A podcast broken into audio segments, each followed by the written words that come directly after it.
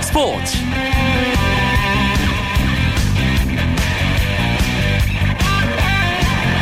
안녕하십니까 스포츠 스포츠 아나운서 이광용입니다. 추석 연휴 슬슬 마무리돼가고 있습니다. 끝까지 즐겁게 보내고 계시죠? 추석이라는 명절은 알록달록 맛있는 송편은 물론이고 첫 수확한 햇과일과 풍성한 음식으로 온 가족이 한데 모여 밀린 이야기꽃을 피우는 행복하고 따뜻한 시간이기도 합니다.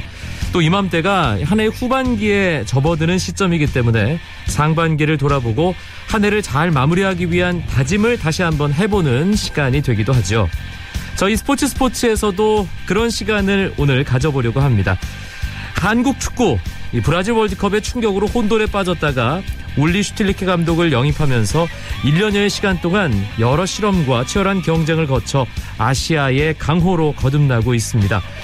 슈틸리케 감독은 1년 만에 대표팀의 체질을 바꿨다는 평가를 받고 있는데요. 오늘 추석 연휴 마지막 날 전해드리는 스포츠 스포츠는 한국 축구 이야기 그 중에서 슈틸리케 후의 1년을 돌아보겠습니다. 주말마다 발품을 팔아 경기장을 돌아다니며 숨은 진주를 발굴했고 이름값이 아닌 실력으로 선수를 뽑아 유럽파와 국내파의 조화를 이루었던 슈틸리케 감독의 1년을 되짚어보고 앞으로의 과제와 일정도 살펴보도록 하겠습니다. 오늘 이야기 손님 아주 묵직한 듬직한 두 분 모셨습니다. 한준희 KBS 축구 해설위원 어서 오세요. 네, 안녕하세요. 그리고 한국 축구의 중요한 현장에는 늘 이분이 있습니다. 현장 서호정 기자 오셨습니다. 안녕하세요. 안녕하세요. 네. 명절 대목에 불러주셔서 감사합니다. 그 네. 현장이라는 벼로가 가장 잘 어울리는 분이에요. 현장왕이죠, 네. 현장왕. 네, 현장왕. 예. 추석 연휴가 내일이면 끝이 납니다. 연휴가 마무리되고 나면 이제 2015년 3개월밖에 남지 않는데요. 2015년 한국 축구도 참 바쁘게 달려왔습니다, 한준희 의원. 네. 뭐 아시안컵으로부터 시작해서 우리 축구에 있어서는 그래도 기분이 좋은 한 해가 아니었나. 그러니까 2014년에 월드컵에 좀 아픈 기억을 뒤로하고 뭔가 2018년 그리고 더 나은 미래를 위해서 우리가 좀 다시 한번 일어설 수 있겠다라는 희망을 충분히 줬던 2015년이 됐습니다. 슈틸리케 감독이 이제 본격적으로 한국 축구 국가대표팀 감독으로서 뭔가를 보여주기 시작한 해가 2015년이다. 이렇게도 볼 수 있을 것 같은데 슈틸리케 감독이 대한민국 국가대표팀 맡은 지 1년이 넘었더라고요. 서호정 기자. 네. 그 슈틸리케라는 이 이름이 한국 축구에 이제 수면에 부상한 것이 지난해 9월 5일 부천에서였습니다. 당시 이제 베네수엘라와의 평가전을 어 감독이 결정되지 않은 상황에서 신태용 감독 대행 체제로 준비를 하고 있었는데 그랬죠. 경기 시작 3시간을 앞두고 이제 대한축구협회에서 긴급 알림을 했죠. 새로운 신인 감독으로 울리 슈틸리케 감독이 선임이 됐다고 했는데 다들 모두가 누구야 울리 슈틸리케가 이런 반응이었었습니다. 음. 어, 그리고 이제 그 3시간을 앞두고 이용수 기술위원장이 이제 브리핑을 통해 가지고 슈틸리케 감독 선임 배경과 어떤 또 지도자인지에 대한 간략하게 소개하는 시간이 있었고요. 그리고 나서 이제 사흘 뒤 어, 파라과이와의 겨, 경기를 앞두고 슈틸리케 감독이 드디어 인천국제공항을 통해서 입국을 하면서 한국 축구에 인사를 했습니다. 이것이 슈틸리케 감독의 등장이었는데 굉장히 좀 신선했죠. 음. 그 어떤 한국 축구가 익히 알고 있던 지도자가 아니었기 때문에 어떤 이유로 이 사람을 선택했는가에 대해서 많은 이들이 궁금했습니다. 사실 뭐 축구를 어, 열심히 취재하는 전문 기자들, 뭐 축구 팬들 그 누구도 전혀 생각지 않았던 이름이었기 때문에 다들 의외라는 반응이었습니다. 한준희 위원은 울리 슈텔레케란 이름을 처음 들었을 때 어떤 생각이었는지도 궁금한데요. 네, 일단 유로 80 뭐 이럴 때 서독에 아주 유명한 선수였거든요. 그러니까 레알 마드리드에 또 네, 레알에서도 예, 뛰었고 선수였고요. 예. 전체적으로 손수에 대한 슈틸리케 감독에 대한 명성은 알고 있었어요. 알고 있었는데 그 이후에 사실 감독으로서의 경력이 이렇다 할 것은 없었죠. 그러니까 코트디부아르 감독직도 그렇게 오래 수행하지를 못했었고 이후에 또뭐 어, 카타르라든가 이런 곳에서 생활을 했고 그 이전에 독일 청소년 대표 쪽에서 많은 활동을 했습니다만 그때 또 독일 청소년 대표가 좋은 성적을 거뒀던 건 아니거든요. 네. 그래서 전체적으로 감독이 감독으로 이제 본격적으로 나선 이후에는 사실은 슈틸리케라는 이름이 조금은 좀 기억 속에서 지워졌었는데 다시 재등장을 했어요. 그래서 어떻게 보면 저는 이 두 가지를 생각을 했습니다. 일단 기대는 슈틸리케 감독이 지금 좋은 성적을 못 거뒀다고는 말씀을 드렸습니다만 그래도 그때 슈틸리케 감독이 특히 90년대 후반 2000년대 초반에 독일 청소년 대표팀의 시스템을 만드는 데 있어서 굉장히 중요한 역할을 했었거든요. 그 결과 지금 독일이 아주 강대한 국가대표팀을 이루지, 이루지 않았습니까? 그러니까 결국은 슈틸리케 감독이 어떤 젊은 선수들을 발굴해서 육성하는 그것을 또 가장 잘했던 독일에서 아주 주요한 역할을 맡았었기 때문에 우리나라에게도 이제 그러한 부분을 좀 전수를 시켜줬으면 좋겠다라는 기대감이 있었고 음. 어, 이제 우려감은 이제 중동 지역에서 또 지도자 생활을 했었는데 그 중동에 있을 동안 얼마나 이제 예, 정말 세계 선진적인 축구 전술에 대한 그런 부분들을 계속 관찰을 하고 있었는지에 대해서는 사실은 자신이 없었어요. 그래서 어떻게 보면 기대 반 걱정 반 이런 상황에서 슈틸리케 감독이 취임했다고 봐야 될 것 같습니다. 한준희 해설위원의 지금 이 얘기 기자들도 마찬가지였을 것 같거든요. 슈틸리케 감독 물론 뭐 이용수 기술위원장에 대한 믿음이 축구계 전반에 있기 때문에 어 일단 좀 지켜보자라는 그런 생각과 함께 그래도 계속 의문부호가 따라다녔던 게 사실이죠, 서호정 기자. 그렇습니다. 뭐 슈틸리케 감독 선임 이전에 어떤 대표팀 감독 접촉 대상자로 이름이 흘러나왔던 사람들도 베르트 반마르베이크 감독이나 치로 페라라 감독같이 그래도 최근에 어떤 국가대표팀이나 클럽에서의 그 성과가 나왔던 익숙한 이름들이 있었기 때문에 아 적어도 이 사람들이 아니라면은 그래도 그에 필적하는 이름이 아닐까라고 예상도 했고 기대도 했던 것이 사실인데 뭐 슈테케 감독은 한준희 위원께서 예상 얘기해 주신 것처럼 분명히 지도자로서의 성과 면에서는 뭔가 강렬한 부분을 주지 못했기 때문에 예상하지 못했었던 부분이고요. 뭐 선수로서 위대했지만 지도자로서 그만큼 따르지 못하는 경우가 많긴 하지만 좀 아쉽지 않나. 특히 좀 월드컵에서 우리가 부진 어떻게 보면은 2002년 이후 정말 낯선 경험을 우리가 브라질 월드컵에서 하지 않았습니까? 네. 단 1승도 거두지 못한. 그렇기 때문에 이번만큼은 정말 명성이 있는 정말 이름값 있는 외국인 감독이 와서 한국 축구를 부흥시켜 줘야 되는 게 아닌가 했는데 슈틸리케라는 감독의 이름값이 주는 그 부분은 분명히 좀 기대에 미치지 못했던 건 사실이다. 그런데 당시 이용수 기술위원장이 한 얘기가 있습니다. 명성이 더 있는 외국인 감독도 우리가 접촉을 했습니다. 하지만 그들보다 훨씬 뛰어난 열정을 갖고 있는 지도자입니다라는 얘기를 그 브리핑 장소에서 했었는데 어 일단은 그 얘기를 믿을 수 있었던 것이 이용수 기술위원장이 사실 어떻게 보면 외국인 감독 선임에 있어서는 한국에서 유일하게 성공적인 케이스를 만든 한국의 축구인이었거든요. 네. 그 물론 시간이 좀 지났지만 그 눈에 대한 믿음이 어떻게 보면 슈테케 감독이 초반에 한국 축구에서 자리를 잡는데 큰 도움을 주지 않았나. 음. 예. 거기서 아마 기자들도 뭐 여전히 반신반의했지만은 일단은 이용수 기술위원장이 그 말을 믿었었죠. 이용수 기술위원장을 그 누구보다 존경하고 평소에 멘토로 삼는 한준희 해설위원. 이용수 기술위원장도 상당히 힘든 과정을 거쳐서 울리 슈틸리케 감독으로 최종 결정, 예, 또 이게 설득, 또 데려오는 작업을 했는데 어떤 기준이었을까요? 일단 접촉의 과정 자체부터가 슈틸리케 감독이 다른 후보들과는 좀 달랐을 겁니다. 그러니까 다른 후보들 같은 경우에는 이름값이 있기 때문에 뭐 본인이 접촉하기도 했겠습니다만 보통 이제 에이전트를 내세워서 어 연봉 협상하고 또 뭐 어 세금을 내줘야 된다는 둥 안 내줘야 된다는 둥 아니면 어 나는 유럽에 뭐 어느 정도를 체류를 해야 되는데 뭐 한국에는 얼마밖에 못 있겠다는 둥 뭐 이제 그런 문제들을 심지어 이제 본인보다도 뭐 이제 에이전트를 가운데 놓고 그런 식의 협상들을 다른 사람들은 이제 많이 했던 반면에 슈틸리케 감독은 이제 제가 알기로는 직접 어, 정말 그 얘기를 했고, 어, 사모님과 더불어서 한국에서 아주 오래 또 체류를 하면서 정말 한국인처럼 한국 선수들을 지도를 하겠다라는 그러한 아마 열정적인 모습에 이용수 위원장이 가장 감명을 받지 않았을까. 근데 음. 저는 무엇보다도 그 축구를 떠나서 이 이용수 위원장의 사람 보는 안목을 믿습니다. 네. 알겠습니다. 그 울리 슈틸리케 감독이 부인과 함께 한국에서 오래 머물면서 계속 한국 축구와 함께 하겠다라는 약속 1년 동안 정말 잘 지키고 있다는 건 축구팬 여러분들이 누구보다 잘 알고 계시리라 믿습니다. 아, 기대 반 우려 반 시선 속에 슈틸리케가 출범한 이후에 음, 지난해 말부터 계속해서 슈틸리케호의 이름으로 대한민국 국가대표팀이 경기를 치러왔습니다. 그동안의 전적 서정 기자가 쭉 정리를 좀 해주세요. 네, 지난 10월 이제 파라과이어의 평가전을 시작으로 슈틸리케 감독이 총 20경기를 치렀는데요. 14승 3무 3패입니다. 대단하네요, 정말. 네. 예. 더 대단한 건요. 2015년에 들어서는 12승 3무 단 1패입니다. 그 1패가 아시안컵 결승전이겠네요. 네, 그렇습니다. 슈틸리케 감독이 취임 기자회견 당시에 자신에 대해서 이렇게 소개를 했습니다. 나는 축구에서 가장 확실한 것은 승리라고 믿는 사람이다. 팬들이 아름다운 축구, 좋은 축구를 원하지만 승리가 없다면 아무 소용이 없다. 하면서 자신을 이제 승리주의자라고 소개를 했었거든요.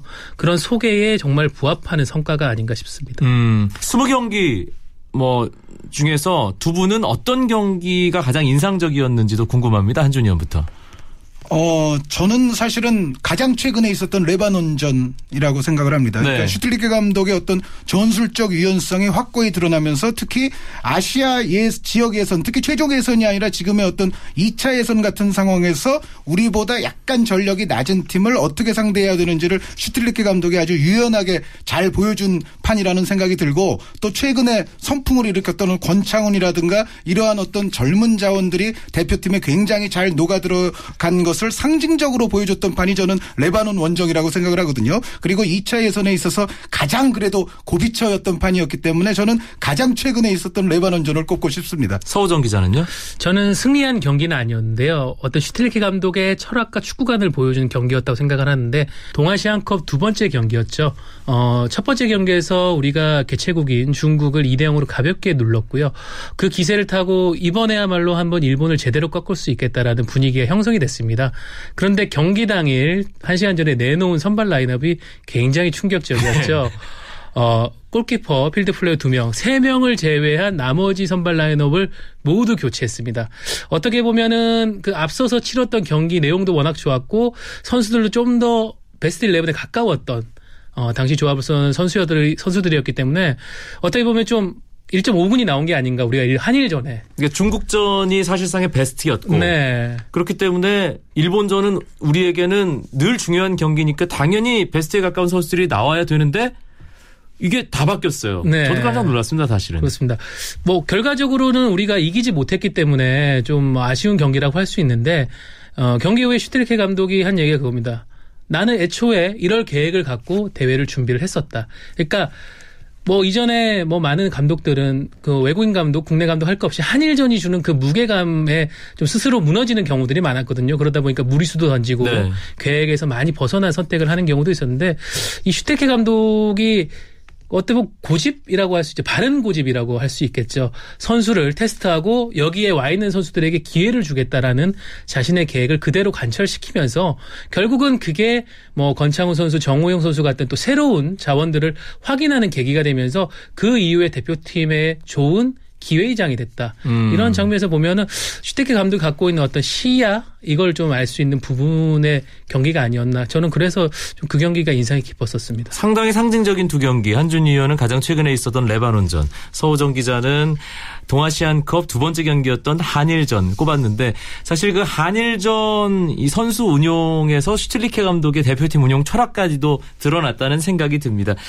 슈틸리케 호 1년 돌아보면서 한준희 의원 가장 큰 성과 혹은 업적 어떤 부분이라고 생각하세요?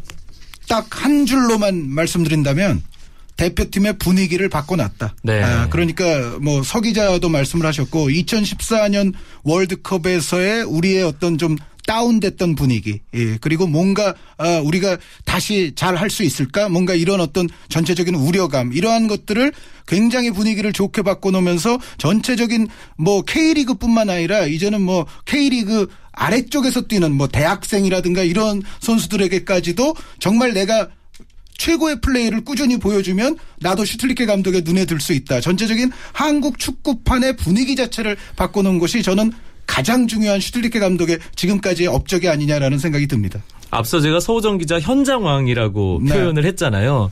슈틸리케 감독이야말로 진정한 현장 왕이 아닐까 싶습니다. 그렇습니다. 뭐 U리그, 유니버시아드 대회, 뭐 각종 아마추어 경기 어떻게 보면 좀 그 대표팀 감독으로서의 위치 무게감이 주는 것과 좀 상반되는 대비되는 광폭 행보라고 정말 할 수가 있는데 그 자원봉사하는데도 나타나고 네. 또 작년에 그 Share the Dream 자선 축구 현장에도 예 그리고 여자 축구 현장에도 K리그 예. 올스타전에도 참석을 그러니까요. 그것도 이렇게 예. 단순히 관전하러 가는 게 아니라 정말 자 본인이 그 팀을 맡아가지고 운영할 정도로 그러니까 그 이용수 위원장이 그 얘기를 합니다. 한국인인 저보다도 한국 축구를 더 사랑하는 분입니다. 예, 그 얘기가 정말 그런 행동들로서 다 증명이 되는 것 같고 슈틸리케 감독이 선수 선발할 때 내세우는 원칙이 있죠. 나는 어디에서 뛰는지를 중요하게 생각하지 않는다. 지금 어떻게 뛰고 있는지가 중요하다. 그러니까 소속팀, 리그 이런 것보다는 그 선수가 그 위치에서 어떤 모습을 보여주고 있느냐에 초점을 맞추고 그걸 위해서는 일본에도 가고 뭐 유럽에도 가고 우리 풀뿌리 축구에도 가고 이것이 슈트레케 감독의 어떤 소신 철학을 보여주는 한 또 대목인 것 같습니다. 그렇게 해서 정말 많은 선수들에게 A매치 기회가 돌아갔다는 점도 한국 축구로서는 의미가 있는 부분이죠. 그렇습니다. 1년이라는 짧은 시간에 지금 대표팀에 데뷔한 선수가 총 15명입니다. 네. 어, 최강희 감독이 1년 6개월 동안 14명을 데뷔를 시켰고요.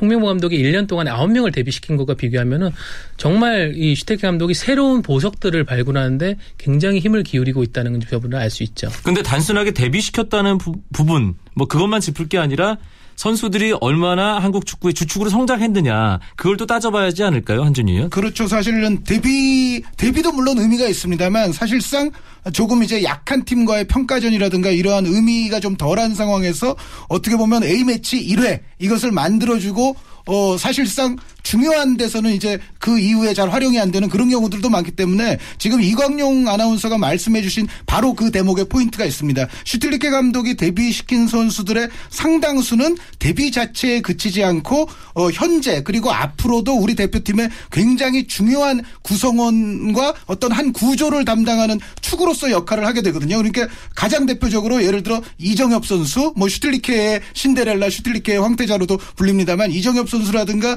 미드필 미드필드의 이재성, 권창훈 또 어떤 골키퍼에서 또 경쟁을 했던 선수들 뭐 이러한 선수들을 모두 어, 어, 뭐 골키퍼들이야 데뷔는 아니겠습니다만 전체적으로 우리 대표팀이 앞으로 해외파들과 잘 섞이면서 계속해서 좋은 틀 안에서 경기를 가질 수 있게끔 만드는 원동력이 되는 선수들을 슈틸리케 감독이 계속 키우고 있다. 이것이 사실은 데뷔 자체보다도 오히려 더 의미 있는 대목이 음. 아닌가라는 생각입니다. 한준희 의원이 아까 지난 1년 동안 슈틸리케의 가장 큰 업적이라면 대표팀의 분위기를 바꿨다는 거다. 이런 얘기를 했잖아요.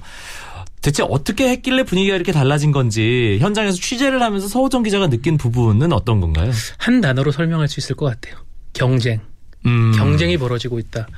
그러니까 지난 브라질 월드컵의 4년을 준비하는 과정에서 이제 3명의 감독이 부임을 하고 그 과정에서 굉장히 많은 분란들이 있지 않았습니까? 그렇죠. 해외파, 국내파로 계속 나뉘어서 마치 언론에서도 싸움 붙이듯이 계속 갈등을 유발시키고 그 과정에서 또 인맥이라는 단어가 등장하면서 어떤 투명한 경쟁의 결여 어떤 기득권으로서 대표팀 선발이 되는 거 아니냐는 의심을 정말 국민들이 모두가 갖게 됐고 그런데 슈테리케 감독은 그야말로 투명한 차원에서 경쟁 실력이 있다면 누구나 다 대표팀에 올 수 있다 증명만 해라 그리고 와서 경쟁을 해라. 음. 이 차원이거든요.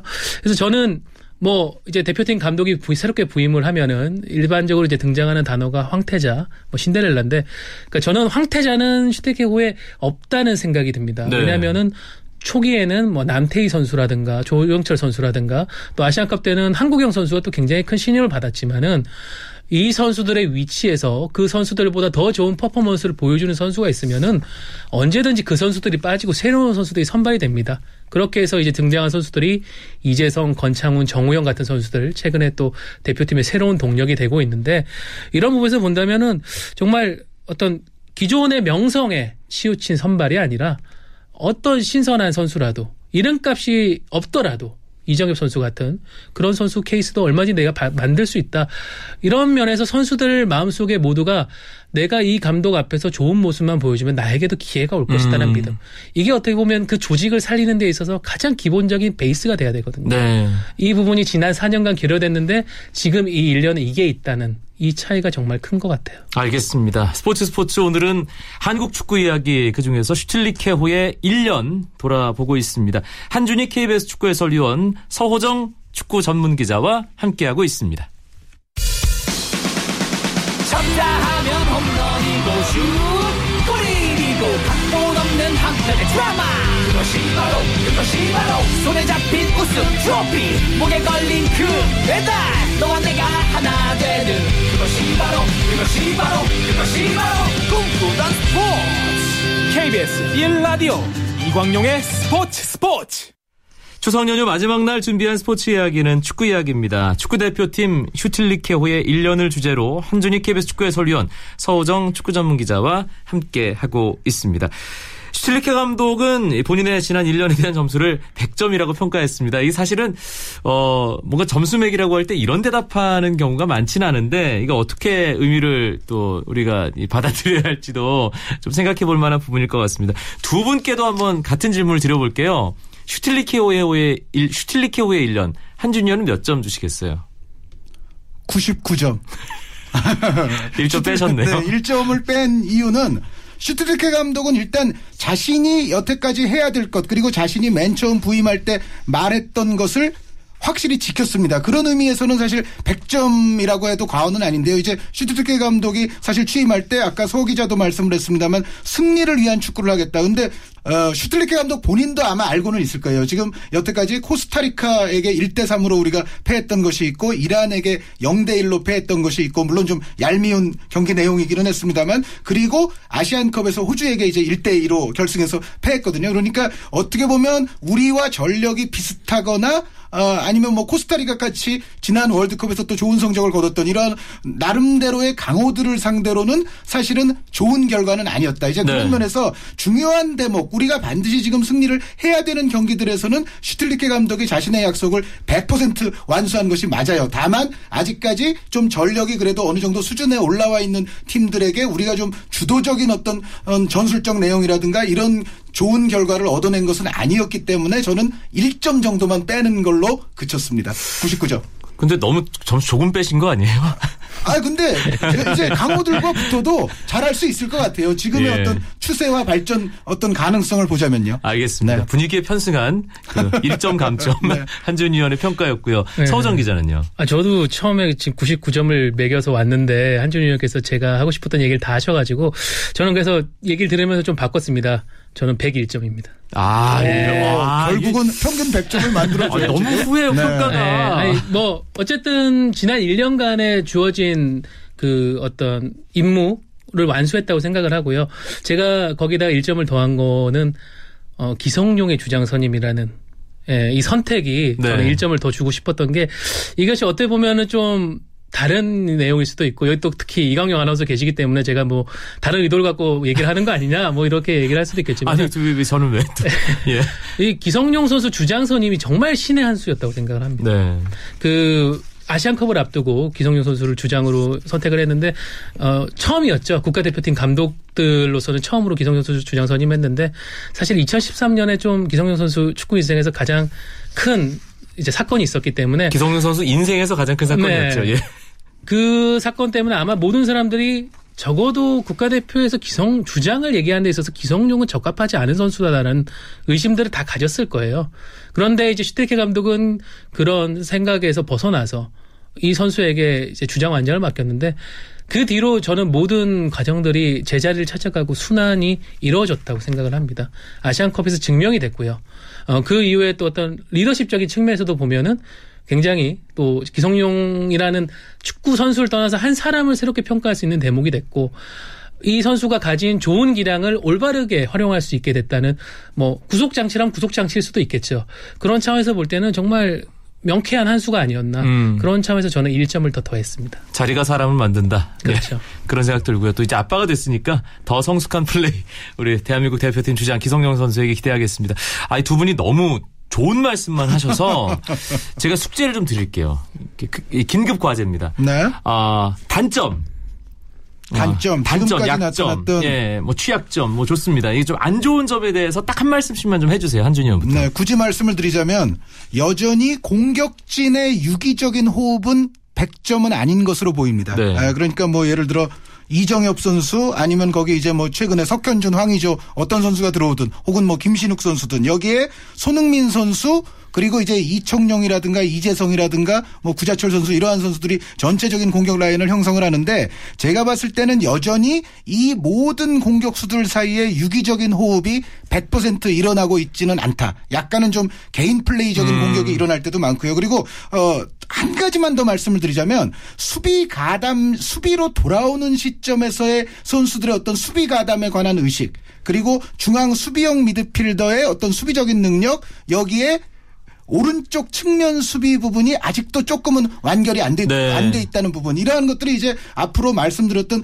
강호들과 경기를 할 때 어떻게 드러나게 될 것이냐 이것은 조금은 두고 볼 여지가 있다 이런 생각을 합니다. 서우정 기자.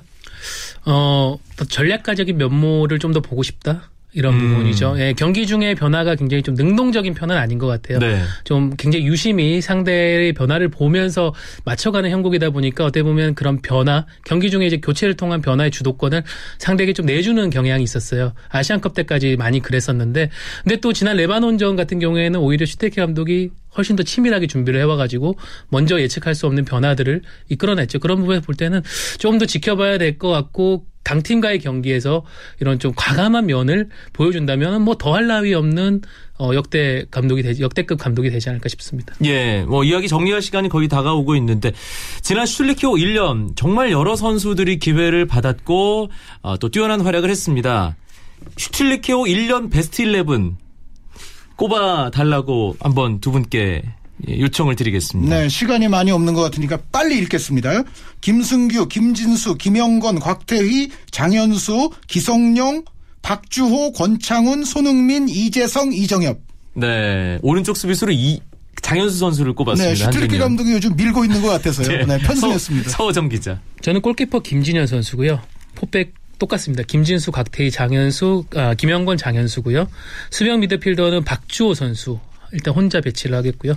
어, 이선의 미드필더에 손흥민, 기성용, 저는 구자철 선수 그리고 이청용 선수고요. 최전방 이정엽 선수입니다. 알겠습니다. 제가 아. 구자철, 이청용 선수에게는 미안합니다. 네.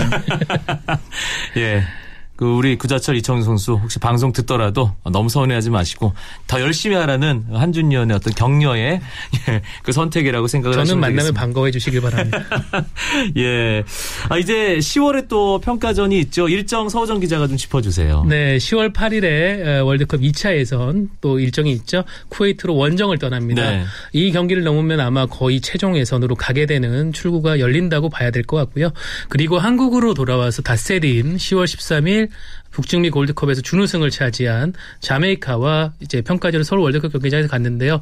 강팀을 상대로 뭔가 아직은 보여주지 못한 게 아니냐는 그런 좀 의구심을 떨쳐낼 수 있는 경기가 되길 바랍니다. 알겠습니다. 아, 지난 1년처럼 러시아 월드컵까지 우리 슈틸리케호 국민들에게 축구 팬들에게 기쁨을 선사하는 그런 축구 보여줬으면 합니다. 추석 연휴 마지막 날 스포츠 스포츠 축구 이야기 슈틸리케 1년을 주제로 재밌게 나눠봤습니다. 한준희 KBS 축구 해설위원 서호정 축구 전문 기자 두 분 고맙습니다. 네, 감사합니다. 감사합니다.